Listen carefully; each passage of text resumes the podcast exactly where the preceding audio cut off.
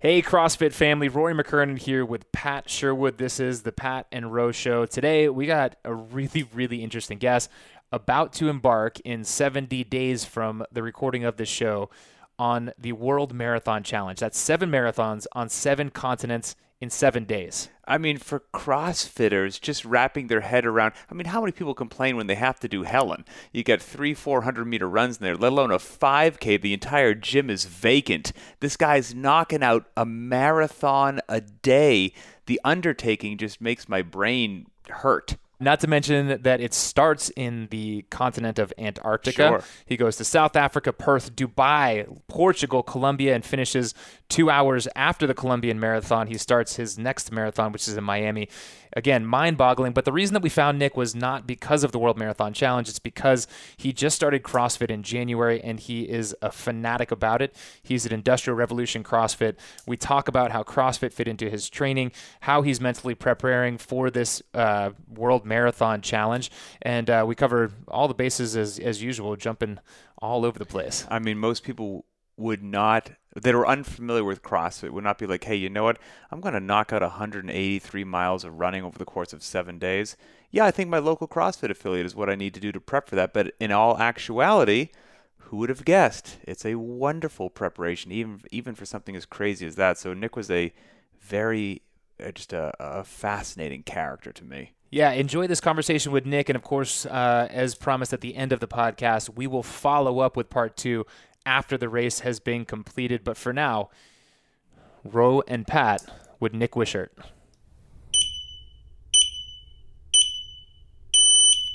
Nick Wishart, thank you so much for joining us. Uh, we're happy to have you here. We, we, we know that you're in the CrossFit world, but people are probably curious about um, why we had you on the show. And I'm just going to go quickly through this list of things that might help us start off the explanation. I'll let you take it from there.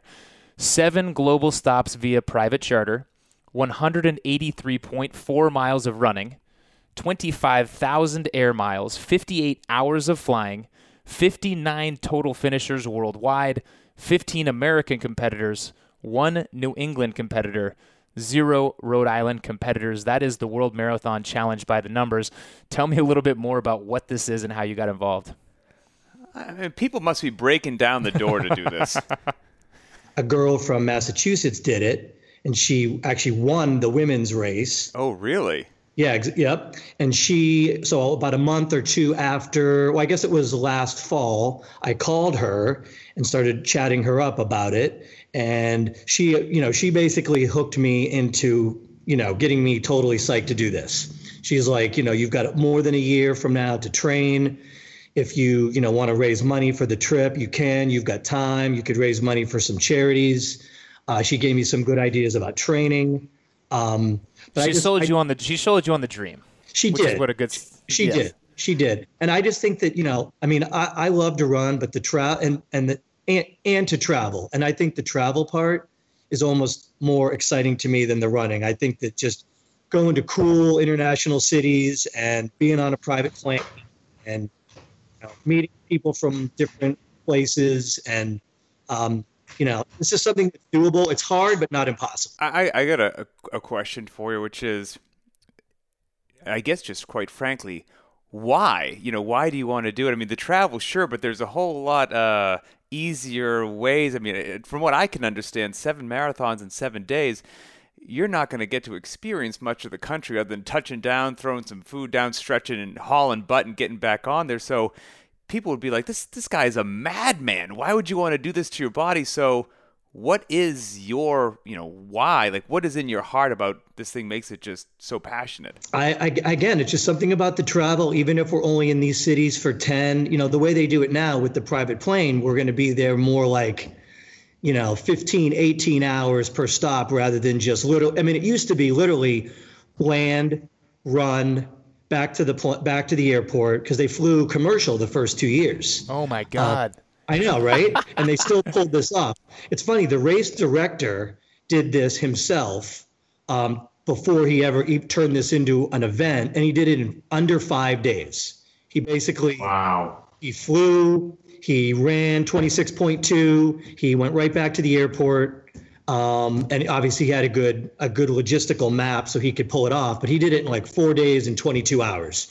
So now he's giving everybody, you know, the idea is seven marathons inside of seven days. And now with the, with the plane, and it's a bigger plane, you don't have, have any fuel stops. I mean, we're going to be, I know it's, you know, not a lot of time, but we're going to be in each city for maybe eighteen hours, twenty hours. So figure if I'm running for four of it, I mean, and my wife's going, hopefully we'll get a chance to go eat, check out a few sites, walk around the city, take pictures, you know, it won't be just run, fly. Oh my God. I would see, I would be taking the bulk of that time probably to run. And then immediately afterwards, I would have someone bring food to me and I would be sleeping.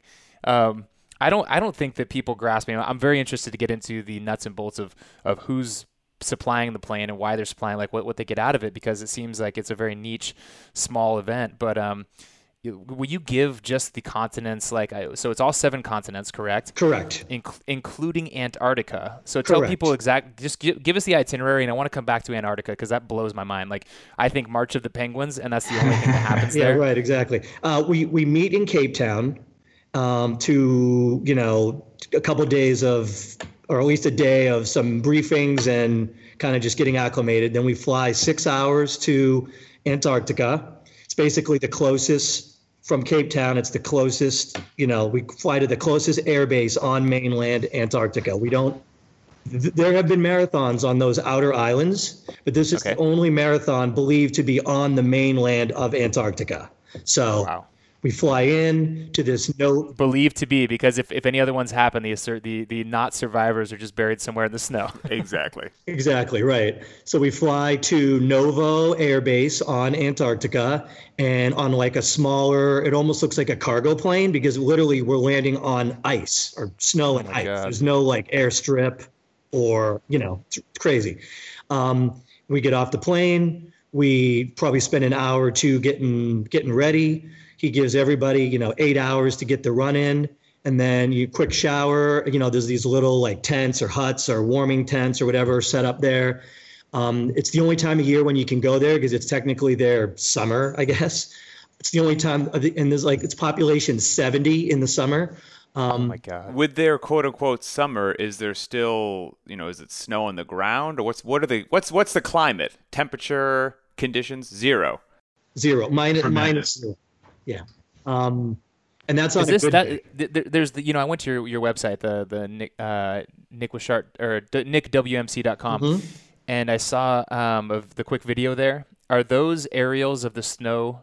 Is that Antarctica? Correct. And actually, we just did a post. If you go to, on Nick Wishart on, on our Facebook page, we just did uh-huh. a post because um, there's a running store in Rhode Island that gave me a bunch of cold weather gear, and we actually po- posted a, a a picture of Novo, and it just yeah, it's just completely snowed over, you know.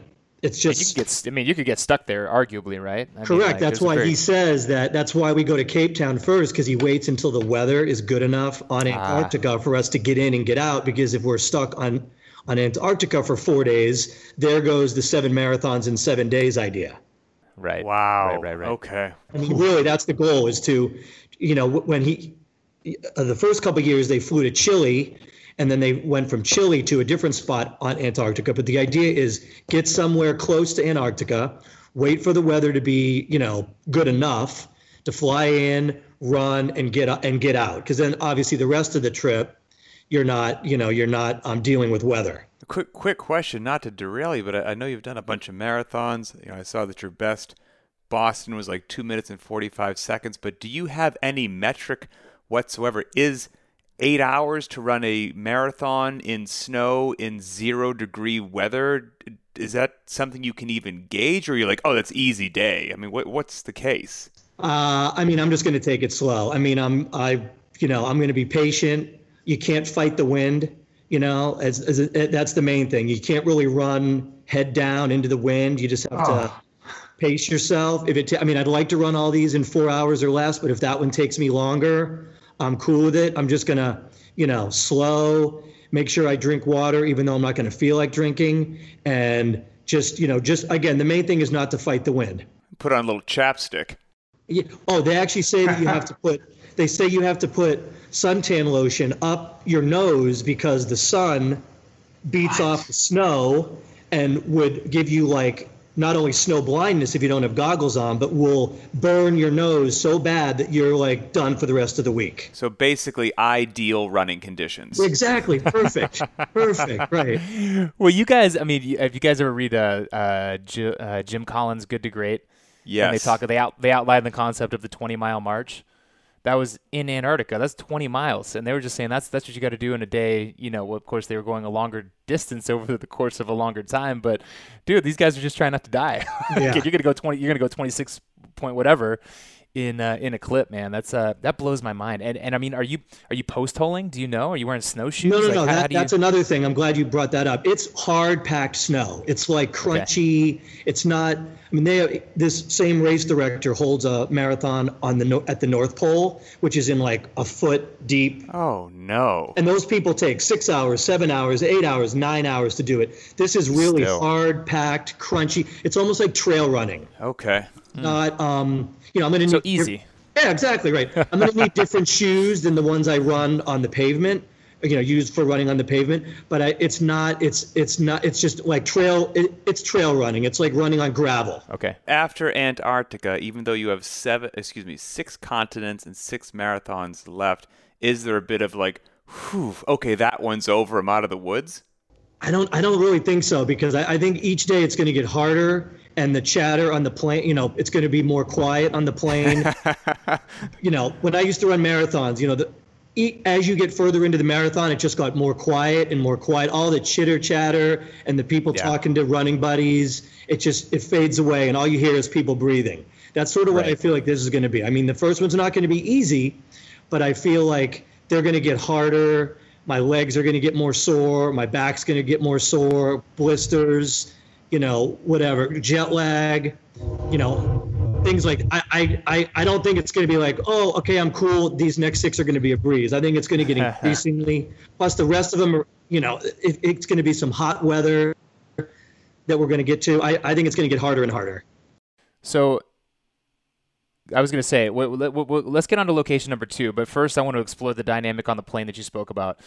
What's at stake? Are the are do you care where you finish amongst the rest of the pack? In other words, is there a prize for the best there's overall no, performer? No, there's no like okay. money prize, and there you know there is going to be there will be a couple of more elite type athletes doing this. More like the guy who won it last year is like a pro runner, and he did every marathon in about two hours forty-five minutes, all of them, all seven, including wow. Antarctica. So, yeah, he's he you know he he wins races in the States. So, but I feel like I'm going to be I'd like to finish each day in the top third. If there's sixty people going, I feel like if I can finish in the top twenty. Well, let me tell you, as a I'm from Massachusetts, so as a fellow New Englander, you better represent our area of the country well. I got no doubt. I have no doubt about it. Okay, cool. So, th- so uh, in, in essence, it's it's a completion thing. It's getting through the journey almost together. So, it's probably some camaraderie, um, and and getting each other through it. Where where do we land after Antarctica? What's our second stop? We go back to Cape Town and we do we do the mar- a marathon in Cape Town. That's number two, okay. And it'll be going from zero degrees on day one to like eighty degrees on day two. So that's going to be weird, man. And then, then we really crank it up. Then we go to then a long flight, twelve hours or more over the Indian Ocean to Perth, Australia. Okay. And we run the, per- I, I, you know, the schedule may change, but at this point it's, it's slated that that run is going to be at night. So we get into Perth at like eight o'clock at night and start running at like ten or eleven P M Doesn't matter Stop. what time of day it is. Yeah, there's no like, oh, we'll go to the hotel and come back tomorrow at noon. There are no hotels. You know, if, wow. if it's night, is that city running or is that in some crazy place, you know, in the outback in Australia with a headlamp on? No, he's uh, it's city, boardwalk, okay. water. He, he, he, he, you know, the race director keeps it really safe. Good. He's also doing loops. It's not like thirteen out and thirteen back. It's gotcha. five or six, whatever, four mile loops. So he can keep an eye on everybody, keep us close, keep us near, like, you know, what we need for food and water and all that stuff at a, like a table that's going to be set up. So it's like a, it'll be a lit, like a bike path almost. Gotcha. Okay. Okay. And then where is that? So that's Perth, and then a long flight to Dubai, And that, of all the marathons, that's probably the one that scares me the most, because it'll be well ninety degrees-ish. Oh, yeah, yeah, yeah. Tree, there's like not a tree to, to provide. There's no shade for a thousand miles, I don't think. I mean, it's crazy. It's it's like also on a boardwalk right along the water, and it just looks so sandy and hot and and just... Oh, and you're on your fourth marathon by that time in four days. Yes, I mean, I'm not joking. I don't. I don't. I think that we're. I think we're downplaying that. Is that? Um, I'm not joking. I'd say that for me, completion of a marathon would be a difficult task, just one. And if we were to do seven, even if I had to walk out of my front door and I got to sleep as long as I wanted to, everything was comfortable and perfect. I ate the meal that I wanted to have, and then I stepped off my front doorstep into the marathon. I still don't think that I could do seven in seven days, right? And yeah, I'm sure everyone. I- But I can't do bar muscle ups. Well, and I can't do like a ring muscle up yet. And I can't, you know, some of the stuff that you guys can pull off, I can't do that yet. So I was also going to say, remember our audience, the CrossFit community, where there's a pretty good chance members of an affiliate, when they wake up in the morning and check the website, if it says run a five K, they don't go into the class that day, because three point one miles seems completely like a crazy talk to them, and you're knocking out a marathon yeah. a day. Those are the ones I love. I actually look for those at the gym to come to, because that's the great equalizer for me. I kind of like do what I can inside, get through the, whether it's on the bike or something with the, the barbell. And then as soon as we get to the running part, that's when I catch up. So oh, I like nice. that. You're never supposed to confess that, especially if coaches are probably standing around you. Like now they know. yeah, exactly. Now, now they know. What, now they know what you're cherry picking. All right, we we uh we we you got me to Dubai. What's after Dubai? Uh, Dubai. Then we go to so that's number four. Then we go to Lisbon, Portugal. Number five. Oh, nice. And, and um, again, I probably more seasonal, maybe a little bit more like f- win- f- fall weather. You know, fifties or sixties. And sure. then we go to nice Colombia, weather. a little city, Cartagena, Colombia. Oh, yeah. Gorgeous. Also, Sherwood, maybe Sherwood spent some time down there. Awesome city, awesome, awesome city. Yep, it would one hundred percent is. Cool. Yeah, that was that was a late add to the trip. They used to go. I don't know where he used to take people, but that was a late add to the trip. So we'll do that number six, and then a short flight to Miami, which is also another thing that scares me. Is we're gonna like run a mar- run the race, fly two hours, and then oh. run Miami at noon. In, on South Beach, also in whatever eighty-five degrees. So that's not going to be spaced out by twenty-four hours at all. It's going to be like two marathons in eighteen hours or twenty hours, something crazy like that. My God. Well, and and let's not let's not gloss it over, but I can't speak about those other locations, but Cartagena, Colombia is sixty-five hundred feet of elevation. Heyo. So that's what you've got waiting you, you on number ruined- six. You just gave Nick something yeah. else to think about. You're over a mile up in the old sky. So that's that's going to be – this is an incredible undertaking. The woman that you spoke to on the phone, was she like, yeah, I couldn't walk for three weeks after this? Or like, you know, what what was her deal? Some people have good legs. You know, she was – I mean, the way she trained is she would do twenty, fifteen, twenty, fifteen, ten, ten, ten. That was her weekly training routine as she got close to the race. I mean, some people just have the legs for it. I mean, this this um, Mike Wardian, the guy who won it last year, he does like he did a two hundred forty mile race in China. Like it's that's a week long. You just you know run on no sleep. Some of these wow. people just have the legs for it. Well, I mean, do you do you have the legs for it? And you said a second ago that you battled a couple injuries. I'm forty-two. You said that you're forty-eight. I mean, this sounds like it's going to be a pounding for the body. Uh, how do you feel walking into it?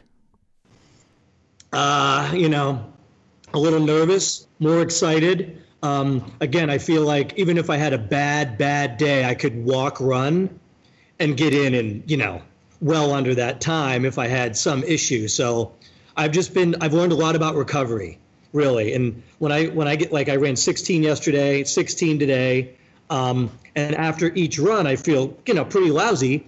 But by the next morning, I feel really good. You know, I used to just be like, uh, you know, after a race or a long run, it was just like chicken wings and whatever. Now I'm like paying attention to how much protein I get, what I eat, how much sleep I get, how much water I'm drinking. And it really, it's made a huge difference. And like like I said, by the time I wake up the next day, I feel, you know, ninety, ninety-five percent back to normal. So that's that's what I'm hoping for. Wow. So you are a member of Industrial Revolution CrossFit in good old Pawtucket, Rhode Island, right? And how long have you been doing CrossFit? Just since January. I signed up for this race last November. Oh, wow. Needed to do something else other than just run. And somebody had mentioned CrossFit. I there's like five or six different CrossFit gyms literally within eight or ten miles of my house. So I went to four different gyms just to like almost, you know, mm-hmm. interview the owner a little bit, you know, sure. to see which one I liked and which one seemed like a good fit. I walked in here. It's it's owned by a woman named Kelly Kars. I immediately like fell in love with her and the place and the people. I signed up that day. Um, I started like January second, and it's been awesome. It's been like almost life changing. I almost enjoy this more than the ru- than the running. Uh, you know, let me ask one more question. I I'm, I know Ro's chomping at the bit here to speak, but my mind is racing. You know, I remember back in the day, lecturing, talking to people who'd be sitting in level one seminars who were runners. And traditionally, you know, every pound that you gain, you need to carry for that marathon or the next marathon. So most marathoners, long distance runners, historically aren't like, I'm going to squat, I'm going to deadlift, I'm going to learn the Olympic lifts, which could potentially put five or ten pounds on me. That's not what they want to do to keep their mile time fast. How did you have the mindset to be like, no, I need to walk into a CrossFit gym to excel at my running? I I I actually had put on a few more pounds than I felt good about before I joined. So I wanted to commit. I didn't really gain weight. I took like the belly almost literally disappeared within a month of Gotcha. being here because of all the, you know, the the way it's programmed and these, you know, shorter spurts of high intensity work and then a rest rather than just going out for a four mile run and just kind of trotting along. Mm-hmm. So I wasn't really worried. I was more looking to trim down, and I felt like I would, and I have. I mean, I guess I've gained some muscle, but I went from, I basically lost fifteen pounds of, of, you know, excess. Unnecessary weight. Right. So, and, and if I gained it back in muscle, I wasn't really, you know, I wasn't going to look at that as a bad thing. Because again, this is not a race for speed. This is about yeah. being strong and having the the engine, and um, you know, if I'm whatever ten pounds heavier, you know, I'm light anyways. I'm only five seven, one forty-five. Um, so if I was one fifty or one fifty-five and it was muscle, I would it would be I would be fine with it. It's, I mean, and and in addition to that, it's also about the avoidance of injury. Mm-hmm. And obviously, one thing that's that's heavily focused on in a CrossFit affiliate is moving properly. Um, I'm curious, how would, if your coaches who are pr- probably there, if they were to typify like or or kind of tell me what you were like when you first came in and how you are now, how, how would you categorize yourself? Are you are you a good mover? Did you have a tremendous amount of difficulty just learning an air squat? Uh, I mean, I, everything was hard. I mean, I guess okay. the squatting wasn't the worst thing, but anything involving the barbell was like, uh, ba- I, you know, I've got a long, long way to go. Um, that's sort of what I'm, I'm, I'm excited to actually get through this and then dedicate next year to like actually really working on the lifts, and those movements. I mean, obviously I, I, I work on them and I participate in those classes, sure. but like, I mean, it's just, um, it's been tough. So I would say that I've learned a lot about mobility, flexibility. I stay late after class and stretch and, and work on mobility. My shoulders were really, you know, I couldn't even get my arm over my head much when I started. Huh. And I feel like I'm getting better, but still a long way to go. Um, I mean, I guess I was okay doing a squat, but that was probably about it. Wow. So, uh, so this is really your first crack at strength and conditioning period. It sounds like, even as a lifetime as a runner. I, yeah, I didn't lift any weights whatsoever at all, none, zero, until eleven months ago. Wow. Because traditionally that was the deal. You would just, you added more volume. That was the running world, right? If you wanted to get better at running, run more, you know, it wasn't, it wasn't going in the gym. So you mentioned what, that woman in Massachusetts who won it uh, a couple years ago, you mentioned what her training volume looked like leading up to that. These days for you, the race is in February. I don't know when this podcast will launch, but as we speak right now, it's November of twenty seventeen. How many times are you going to the daily class at your affiliate? And then what's your extra running outside the gym look like? at this, it, it was, you know, all summer, it was, it was three days in the gym or four almost, and two days of running and a day off. Oh, wow. Okay. Yeah. Yeah. It was more, more CrossFit than running it, because I knew I had time and I wanted to build slowly. Now I'm sort of cutting back on the CrossFit a little bit and doing more running. So it's a long run on Sunday. Yesterday it was sixteen. Today's sixteen. Tomorrow off. That's my one day off is Tuesday. Wednesday I'll take the regular class. Uh, Thursday I'll run sixteen again. Friday I'll come into the gym, but I'll do uh, like an endurance wad. One of the coaches programs a Wednesday. It's like an endurance wad for the for the for all the members. Mm-hmm. Basically, instead of having it be forty-five minutes, I've had it had. I've had him make it an hour and a half. So you're super popular in the gym. Well, I do it by myself. They do the forty-five minute one or the thirty minute one, and then I come in, and during the regular class, I do my own thing in the other room. I do. It's like, it's it's a combination of running, the bike, the rower, some lifting, some core work, but it's just long. It's like an hour and a half. And then Saturday I take the regular class, and then Sunday I'm back to running. So it's basically three runs, two regular classes, one endurance wad, and a day off. Wow. Okay. And when we were chatting or emailing back and forth, I should say, you know, setting up this podcast and learning about you a bit, you wrote in your email, if I have any chance of making it to the finish line, it will be because of CrossFit. Why do you, you know, why do you feel that in a seven day, seven marathon deal, CrossFit, you know, which we generally associate with shorter, high intensity workouts, is going to be one of these critical components of your potential success?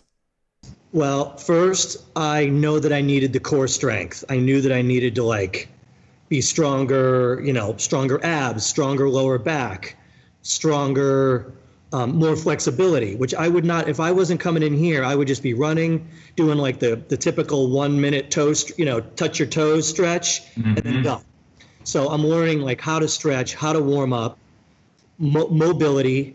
Um, and I just feel like this place has motivated me so much that like, I'm literally going to be on the road, like thinking about these people and the, my, my, the, my fellow members and the coaches, um, like the entire time. And like, I just, it's this, you know, I know CrossFit's all about the community, and this place is like that in a, in a, in a huge way. So I just, um, I mean, the support that I've gotten from these people and the love, and I just, I can't, you know, I'm literally going to be thinking about them the whole time. And I think that when I'm out running a lot by myself, because there's only sixty runners, so we're going to spread out. It's going to be a lot of just moments running alone.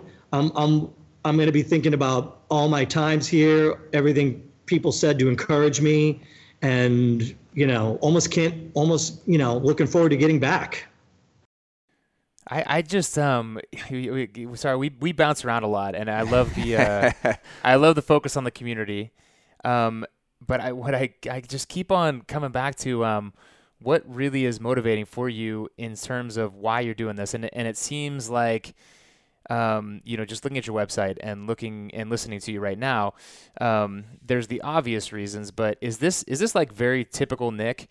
This, you know, because this is this is a big weird thing to do, right? Um, and it's cool. You got a whole community behind you. You've motivated a lot of people. But um, is this stuff like? Are there is there a laundry list? Like, could I look back at your forty-eight years of life and see like, you know, that you've also happened to spearfish in Antigua, and you've also like, you know, wrestled alligators in the in the Ozarks, or is this? Why, I needed why this something now? Like this. No, I mean, I was always a runner, and I ran a few Bostons, like I said, and I was.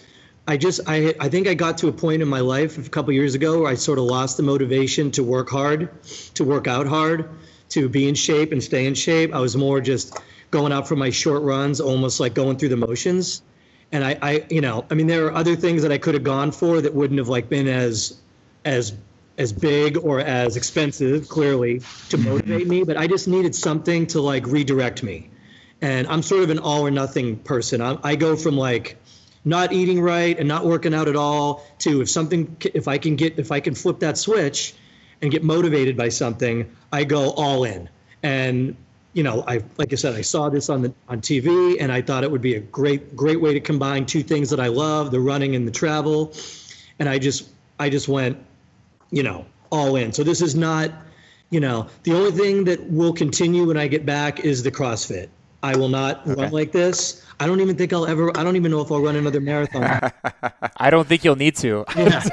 I just think that I'm going to go back to, you know, more classes, working on the stuff that I'm not good at in here, going on my short runs, doing running as part of the, the WODs. And, but no, I'm not like, I'm not an adventure, you know, I haven't like climbed mountains or done anything yeah. crazy or, you know, I just, I needed something to, I needed something to, like redirect me, and and this is what I found.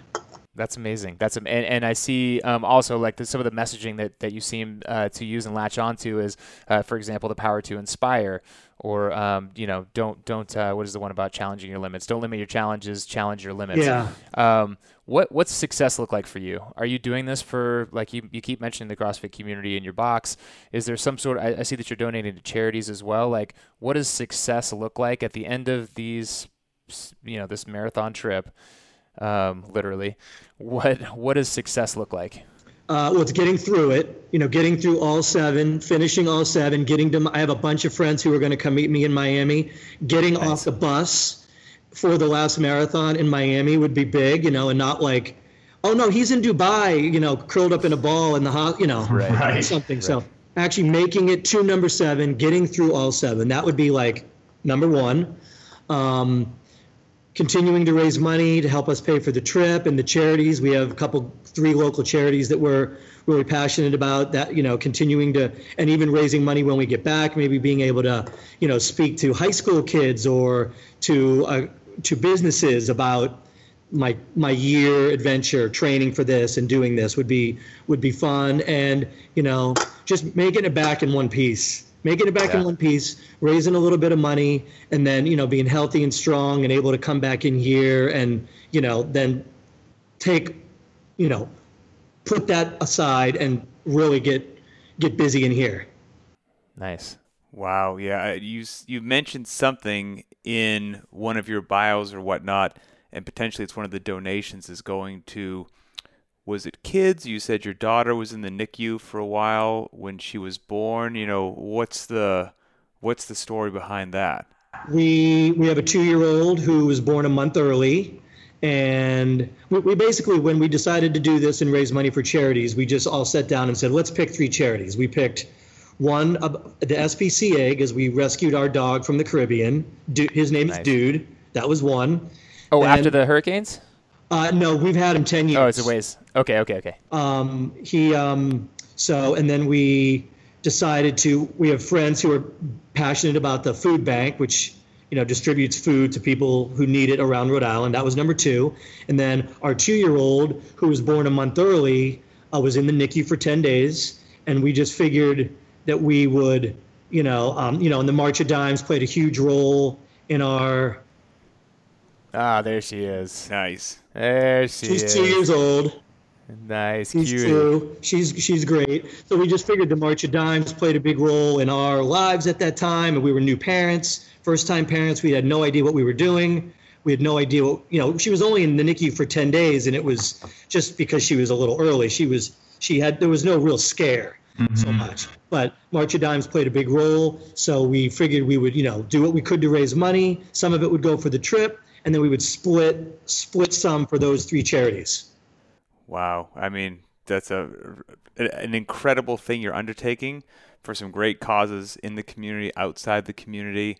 Um, I'm just, I'm one of those odd CrossFitters. I actually like running. I'm nowhere in the same league of running as you are with regards to volume or pace, but I, I enjoy it. I love it. I, I like going long, and I get lost in my thoughts over the course of a thirty-minute run. You know, you said you might think about the community or the, you know, why you're doing it, maybe some of these causes, the people that supported you. But, I mean, over so much running, do you go through some just dark times of self-doubt or my knees hurt? Why am I doing this? And if so, what goes through your mind then to come out the other side? Well, I don't go through those moments too much here, because if you start to feel like that, I can just turn around and go home. Right. The level of commitment is less. Yeah, right. I mean, literally, like, if, especially, or if the weather's bad, or if my foot hurts, or whatever, just do a do a U-turn, you know, and I get yeah. back at the house in twenty minutes. But yeah, when I'm out there, I think it's going to be my main thing is going to be, I have a lot of people have heard about this, and I like the stakes are high, and I have to deliver. I can't, you know, I can't. I have to represent, you know, like you said. So I I I think I'm just going to be really, really patient. I'm not going to worry about the time. I'm not going to worry about what I'm missing back home, because I'm going to like, I'm going to literally shut everything down and be able to go with a clear mind. The grandparents are going to stay with our, our baby, so we don't need to worry about her. And I can just nice. focus on what, I mean, people have said it from last year. It's kind of a corny thing, but one step at a time, one mm-hmm. quarter mile at a time, one mile at a time. You can't get caught up in, oh my God, I have to do this again tomorrow, or this, I'm only at mile four. You know, you got to like, really break it down into super small chunks. I don't think that it's uh that it's silly at all, the one mile at a time. I actually have a close friend who went through Navy SEAL training, uh, BUDS it's called, and uh, he gave me some some very interesting advice too. Sherwood, you should tell him tell him about the lunchtime stories, or tell him tell him about uh, the most impactful thing that somebody said to you in between evolutions that kind of got you through the next one. Oh, man, put me on the spot here. Uh, You've been through a lot, too, man. You should know about this mental toughness part. You're like, you know? Yeah, a little bit. Uh, you know, it was a, it was a, a, a different week of my life, but it was it was literally you couldn't think about the next day. You sure as heck couldn't think about the finish line. I mean, it would if you're having a very bad day, you would just try to make it to the next meal. If it was breakfast, the goal was to make it to lunch, and then you'd reassess at lunch. And And if it was an even worse day, day than that, you wouldn't focus on the next meal. You would just focus on whatever the evolution I'm doing is at this time. Let's just finish this evolution, then we'll deal with the next one. And if it was even worse than that, then yeah, it was just keep putting one step, one foot in front of another. And if you keep asking yourself, okay, this sucks, I'm in pain, I hate this, I hate my life, I hate my life choices right now, but can I take one more step? You're like, well, yeah, I don't want to, but I can. Well, yeah, I don't want to, but I can. If you do that a million times, it's over. Suddenly it ended. And then, you know, you have the pride of finishing. Plus, how bad can yeah. it be? I mean, look at look at this plane. That's the plane. That's the plane. Here's the plane. Oh, man. Here's the plane to Antarctica. Oh, dude. Wow. Okay, so our, our listeners at home, there won't be a video component here, but Nick's showing us on his phone the plane he's going to be on, and he it appears as though he's going to be treated just fine. If you if you e- email me those photos, and I I'll, will. I'll and then sure here's the plane. I mean, how how how bad can that be? I mean, I, it could be terrible. Oh, it's going to wow, stink. That's amazing. It's going to smell bad. People are going to people are going to be laid bad. out. But I mean, I'm never going to be able to go back to JetBlue again, you know? So the plane, the plane looks beautiful, no question about that, but is the race itself supported or unsupported? You know, are there little water stops and breaks? Do you have stuff on your back, or you know, what's that all about?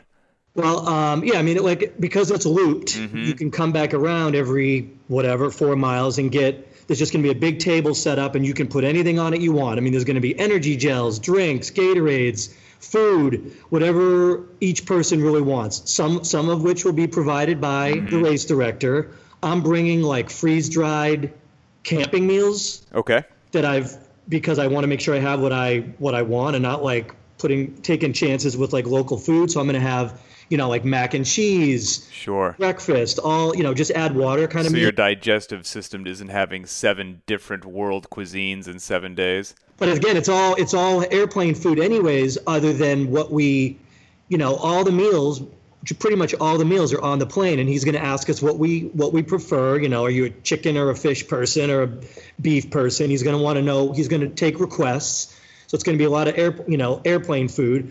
But I'm bringing as many of these freeze-dried meals as I can squeeze in my bag because I, I, um, I just don't want to leave anything to chance. So, and I'll have my protein um, powder and all my mixes. I mean, we're bringing. We get my wife and I. My wife's going too. We get two two fifty-pound bags each. So that's a hundred pounds for me, hundred pounds for her. Okay. I told her she can have about. She she gets about seven pounds. Right. And I'm packing the rest. So I'm bringing like leg massage sleeves from a company called Normatec that you awesome. fill up with air. I'm sure you've seen them. They fill up with air and they like flush lactic lactic acid out of your legs. I'm bringing, I'm I'm I'm packing like I'm I, I will not be I'm, I will not be without something that I need. I'm bringing everything. Yeah. Is yeah, is yeah, that yeah. what you look like between like any time that you're not running, so that your body just doesn't shut down and you can continue doing this physical endeavor? Should we be expected you're just laying on your back with the boots on and just sucking down a, a power gel? Or, you know, what is what is the ideal recovery so that you're not a zombie the next day? It's going to be, yeah, I mean, it's going to be um, start start the protein, start eating, get in the leg sleeves right away, get a shower as quickly as I can, walk around. I'm not, not a lot of sitting. People okay. say if you sit, if you sit and, you know, if you get go, if you sit for too long, you're going to be in bad shape, and we're going to have eight or ten hours before we have to be back on the plane. So I should be able to really start the recovery, but it's not going to be what it used to be. Like I said, it used to be chicken wings and Diet mm-hmm. Cokes or whatever, or mm-hmm. beer. Now it's going to be all these different recovery items so that, and it's, it's working, because right now I like finish a run. I feel lousy. I start, I start getting the stuff in me. By the next morning, I'm like, almost ninety-five percent back to the way I was, or almost one hundred percent back. Wow. So when I go out for that next run the day before, is, I mean, just the recovery is is everything. And sleep. God, the, you know, the irony for me is that like this would be the seven days of my life where I was just crushing chicken wings and probably milkshakes. I would bring bonbons. Like, you're going to be so hungry. That's crazy. Like, I get on an airplane and I get that that mentality where I'm like, dude, well, what if we never land? Like, what if we land on a desert island somewhere? Like, I'll just eat everything they give me, you know? Like, I never eat peanuts. I'm like, yeah, give me the peanuts. I never eat, like, you know, cookies or whatever. And I'm just like, give it all to me. So I would be bringing a tremendous a tremendous amount of food. And I'll sleep That's a my, lot. Long flights, I, just, I yeah. sleep pretty well on planes. And I'm, obviously I'll be tired and the seats are going to be plenty comfortable. So hopefully I'll get good amount, you know, hopefully I'll get a lot of sleep every day. Yeah. Yeah. And now, uh, God bless my wife is the most amazing, most beautiful woman in the world. But I would tell this to her face. I, she would not be my plus one. If I got plus one, it would be like, and it would, it would be like a body worker or someone who could like fix my uh, dirty, nasty, calloused feet or, you know, like blisters or whatever. Like, is your wife on board? Is she like a coddler? Is she going to help out? Wouldn't you want to see her face though? I mean, what face do you want to see every, every time you come around when you're, when you're, you know, every I loop mean, around? I, I, I mean, I've been, a, I've been away for seven days before. I'm just She's going to do um, everything. She's going to do a lot. First of all, a lot of like posting videos and taking photos cool. and doing all that. But yeah, she's going she's actually going to come. I, I get massages every week on Tuesday. She's actually going to come and kind of get a few tips from the guests who get you massages, about. right? So That's she's going to be like, help me with that stuff. She's going to be all over like the blister band-aids. She's going to be all over the helping me with the food, getting the food ready. I mean, she's going to do, and people I've talked to who've done this before are like, you're going to love having her there because you get local, nice. you get, yeah, you get needy, you get, you know, you know, I need a familiar shoulder to cry on, you know? No doubt. No doubt. You go to, yeah, you, I'm sure you go to the dark places.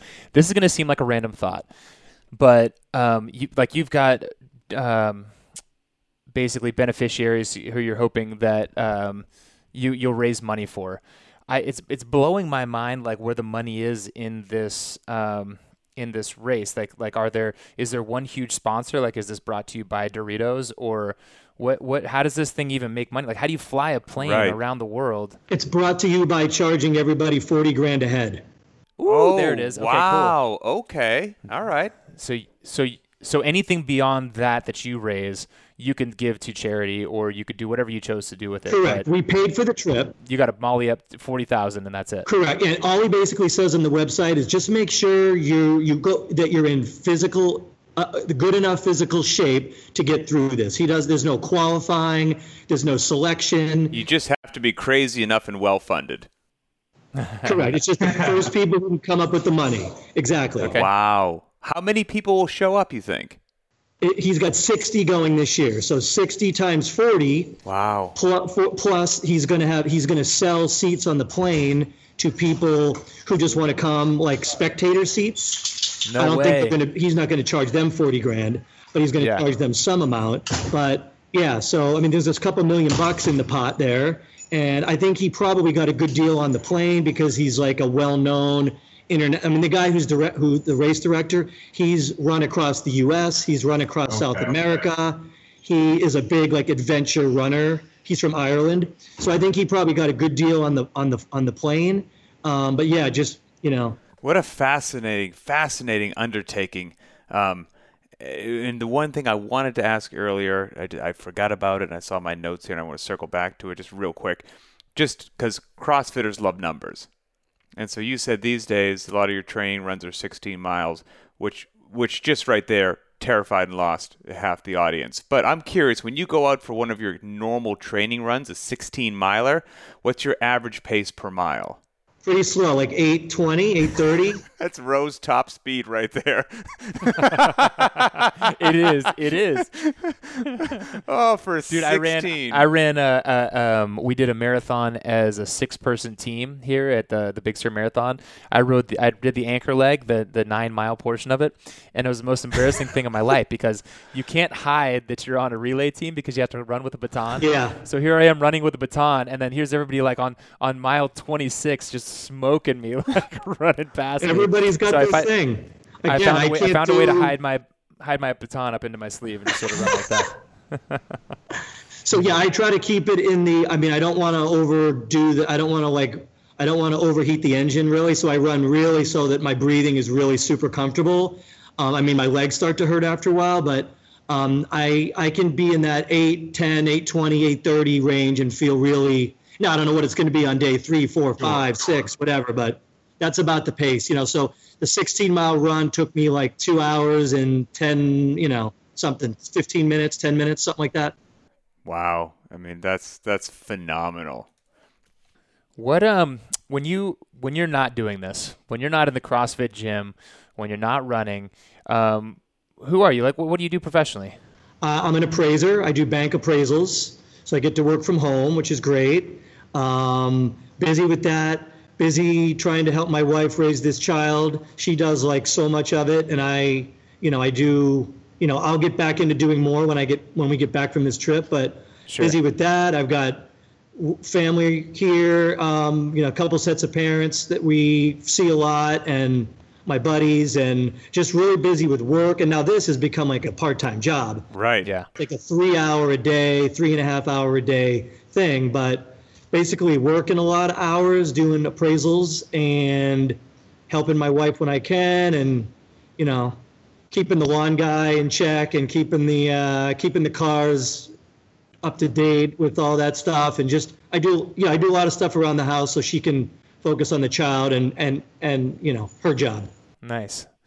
Well, I think it's I think it's very fair to say that this is going to be part one because I can't wait to hear. Right. I, maybe you can maybe you can even check in with us like during one of these crazy locations. I, I want to hear about that. That would be absolutely insane for people that are fired up after hearing this and just want to follow your journey or check in on the race. Can they do that, and if so, how? Yeah, I mean, Facebook's the best place. Um, The World Marathon Challenge Facebook page is going does tons of updates during the race with photos and, you know, basically updating the page throughout the day of who's finished and what their times are and where we're off to next. And then my page, Nick Wishart W M C twenty eighteen, we will update that as much as we can throughout the trip. But for like really consistent updates on just how everyone's doing and photos, I would go to the World Marathon page, and then okay. For more personal stuff on me and, you know, my antics and how we're how I'm making out personally through the trip would be would be my page. That's gotcha. The best place to go. Awesome. Okay, cool. Well, we'll we'll definitely be following along. And like I said, I cannot wait for uh, version two of this where we talk about how the experience actually oh, was. Yeah. I'm gonna ch- I'm gonna challenge you with. Um, I'm interested to hear about what mental preparation looks like. Um, when we when we meet back up, I want to hear how you mentally prep between now and then, and then how it paid off in that in those long runs. Um, but it's been really, really fascinating talking to you, my friend. Cool, man. I really I'm flattered that you guys are interested in this. And uh, I wrote to Greg. I tried to find an email address for him. I just wanted him to know how like important CrossFit has become to me. It's you know it's like kind of corny maybe, but it's like really like changed. Change. You know, you guys know it's like changed. Yeah. The way I think and the way I act and ch- just changed a lot about me. And I, I look forward to having a long, you know, ho- ho- I hope I'm doing deadlifts when I'm eighty. Hey, nice. I'm right there with you. And Nick, quite frankly, you're just the quintessential reason as to why we started this podcast. The community is full of interesting individuals doing amazing things all over the globe, and we just want to learn about them. So thank you for your time and your story. Hey, and you ask uh, you ask the organizer if he's got two extra seats. I'm not going to pay forty grand for it, but I'll come along. I'll come along and be a spectator. I'll let you know, man. I'll send you an email. He does have some seats to sell. I'm, I'll be curious to know what they're going for, but I'll let you know. I'll stay in touch with through email. Okay, outstanding. And and I did forward your email on to Coach Glassman as well. So he's a busy man, but hopefully he got that and, and checked it. And I'm sure I'm sure that it was close to his heart. I appreciate it, you guys. Good luck, Nick. Okay, brother. Have Thanks, a great day, guys. Nick. Okay, buddy. Take care. Bye bye.